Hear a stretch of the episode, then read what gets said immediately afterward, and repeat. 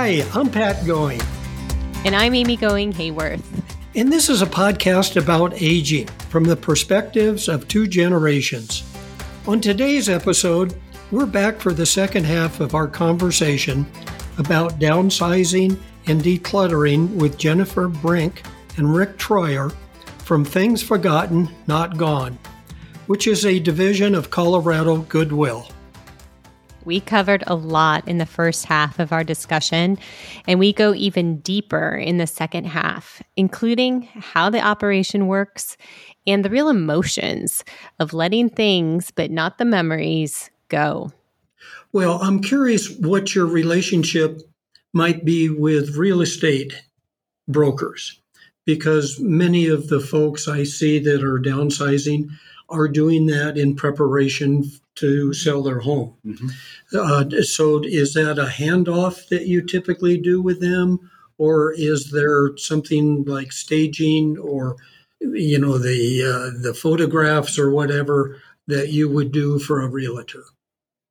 So, with realtors, it just depends on the the circumstance for each family or each home. Mm-hmm. Um, if there's extra help and there's they're needing it staged or whatever, they can talk to us and they're like, let us know, like, hey, leave this furniture here. We want to stage it. Or, um, so it just depends on the circumstance. Okay. Do we directly work with them? Sometimes, but sometimes not. So okay. sometimes a realtor will reach out and will clear a house for them because um, they're in charge of that part. So um, but if the clients have a realtor and we all work together, kind of thing, but we don't go out and look for a realtor for the clients yes. or anything like that. So it just depends on the circumstance. Okay. Well, for the realtor situation. A lot of times when we're working with realtors, it's because they want the house cleared out. Yeah. And, mm-hmm. and then they want to stage it with their own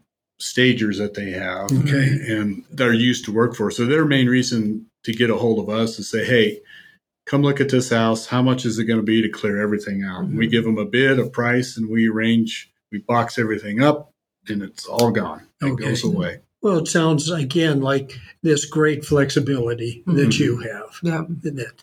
And, and, getting back to the real estate, but we do get a, a lot of referrals from real estate people who have used us. They'll call mm-hmm. one of their real estate buddies or whatever, and, mm-hmm. and we get calls from them to say, "Hey, can you come and take a look at this house? The people are gone, and we need to clear it um, so that we can put it on the market for sale." So, okay. and that's what we do. And the nice thing about it, and I'm trying not to talk too much here, but we can, as we're clearing the house, if it's good stuff, it'll go to a store, a Goodwill store, or it gets donated and it gets repurposed. Mm-hmm. So that, that's the. It's not just you can call 1-800-junk and they'll come and just throw everything in the garbage but and the stuff they're throwing in there could still be valuable to mm-hmm. somebody. And that's that's what we're trying to do is to repurpose as much as possible on this. And if it is trash trash is trash but metals we can take and recycle in a metal recycler that we mm-hmm. have. Jennifer mentioned earlier about glass. We recycle glass.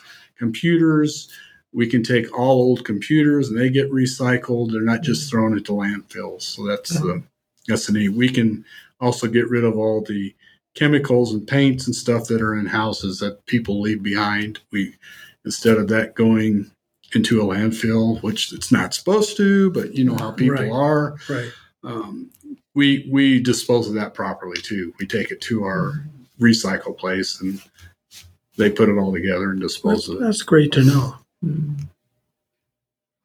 So I've heard rumor that there is a giant warehouse on the other side of this operation.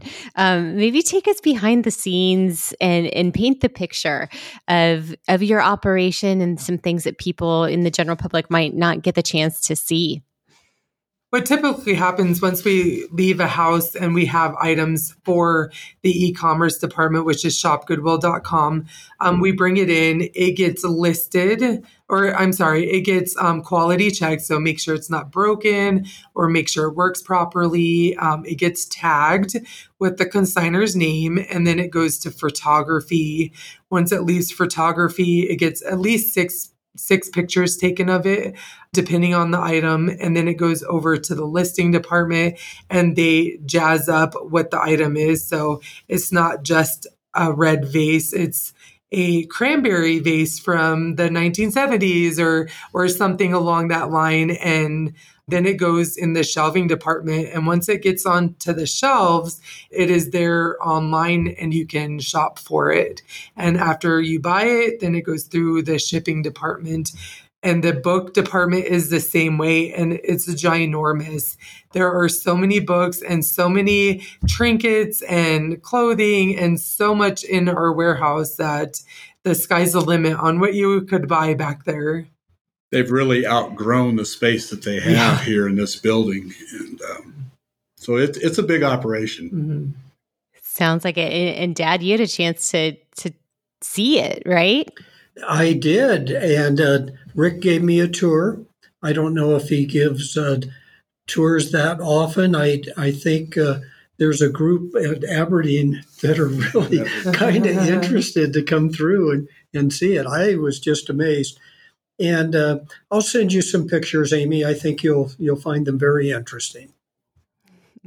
Perfect. We'll uh, we'll share those uh, if if Rick and Jennifer are okay with it on the website too, so people can get the visual of what we're talking about. Can we mention those websites again, real quick? So the e-commerce is um, it is goodwillfinds.com. And that was the one you had mentioned mm-hmm. earlier. Okay. Mm-hmm. Goodwillfinds, plural, yes. dot com. Yep. Okay how do you do on your own stuff? Is it easier to declutter other people's or or what's it like at at, at your homes? so personally at my home, um, so I'm a military brat, so we always had to get rid of stuff. So I tend to collect things that I probably shouldn't, but I'm getting better at like decluttering because after going into someone's house, it's really easy to see that I don't want to make my kids ever have to worry about stuff like that. Um, so it's easier now, but sometimes I still struggle because, oh, that was my grandmother's or that was my aunt's, but my kids don't want it so why am i going to save it so i just try to keep that in mind but some some days are a little harder than others my wife has one junk room that seemed to has accumulating items. And I think it's because of the pandemic because we never had this. And she would start buying, mm-hmm. you couldn't get paper towels and you couldn't oh, get really? soaps or toilet paper. Remember, that was a big thing. Yeah, sure. So that room now that used to be very manageable is like, I say, well, Matt, we need to have another roll of paper's towel, so go up in the warehouse and get one. and the warehouse, and the warehouse is, is, our extra bedroom, yeah, that we have. But but we're slowly clearing that out because, like Jennifer said, we don't want to leave it to our kids. Although our kids are in their 30s, mm-hmm. it's just um, you have to stay on top of it yourself because it's real easy to mm-hmm. just say, well I might use this. I'm going to go stick it in here for a while. And then two years later, it's still there and it's got dust all over it. And why did I, why do I need to keep this? And it's not just trinkets and items, it's clothes too. If you haven't wore something in a year, it's time to get rid of it. There's no reason to I'm, have it. I'm bad about that. The clothing, it's hard to get rid of clothes. well, I have a confession since you've, you've shared your own stories. I feel like now is the appropriate time to tell you all that until my parents started to to declutter in preparation for their move, I was using their house as my storage room, even though yep. we are at least 2,000 miles apart. and in that closet, there was everything from notes that had been passed to me as a sophomore in high school, which is many, many years ago. They were written on notebook paper. This predates email. Yes. And text, box full of notes. Correction, three boxes full of notes and letters. Every bridesmaid's dress that I'd ever been part of the wedding for. My dad's letter sweater from high school was in that closet.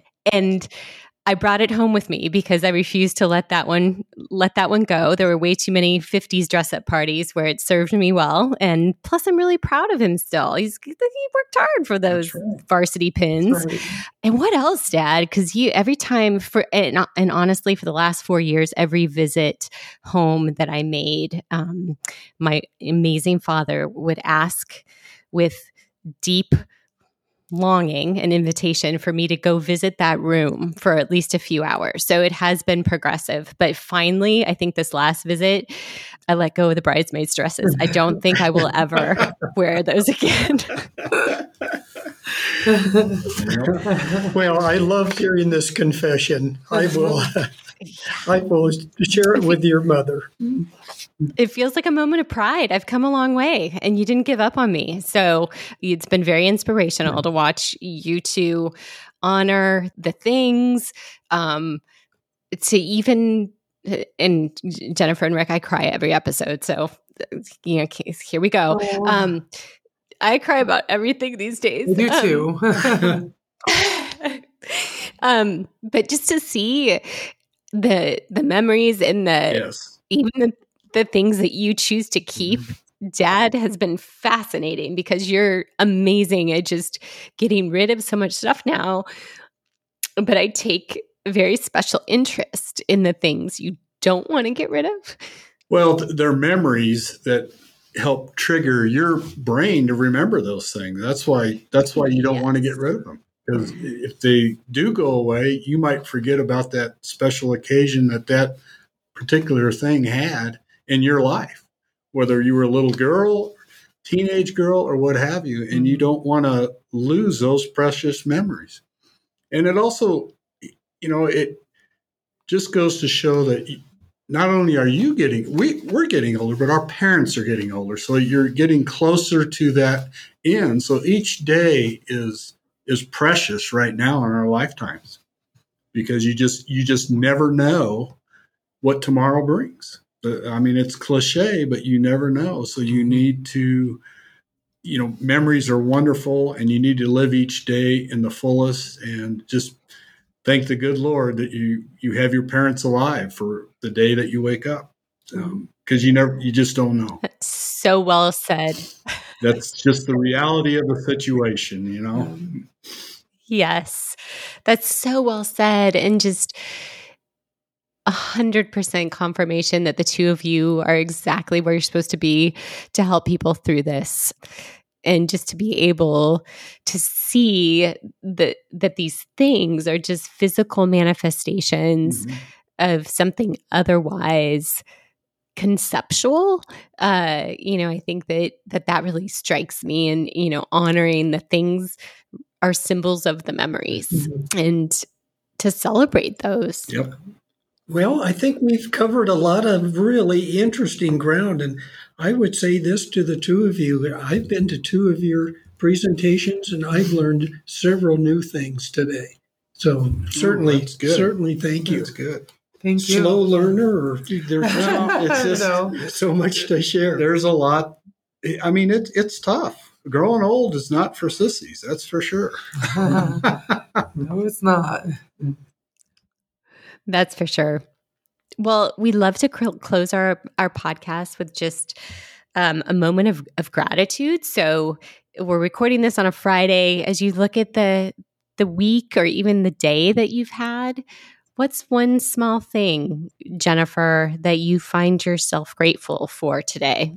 Um, I think I'm just I'm grateful to be alive and to be able to share this time with all of you today and I'm grateful for a lot. It's been a rough month, so um, I don't want to start crying, so I will not go into too much detail. But I'm just I'm just grateful for the people that I have around me today.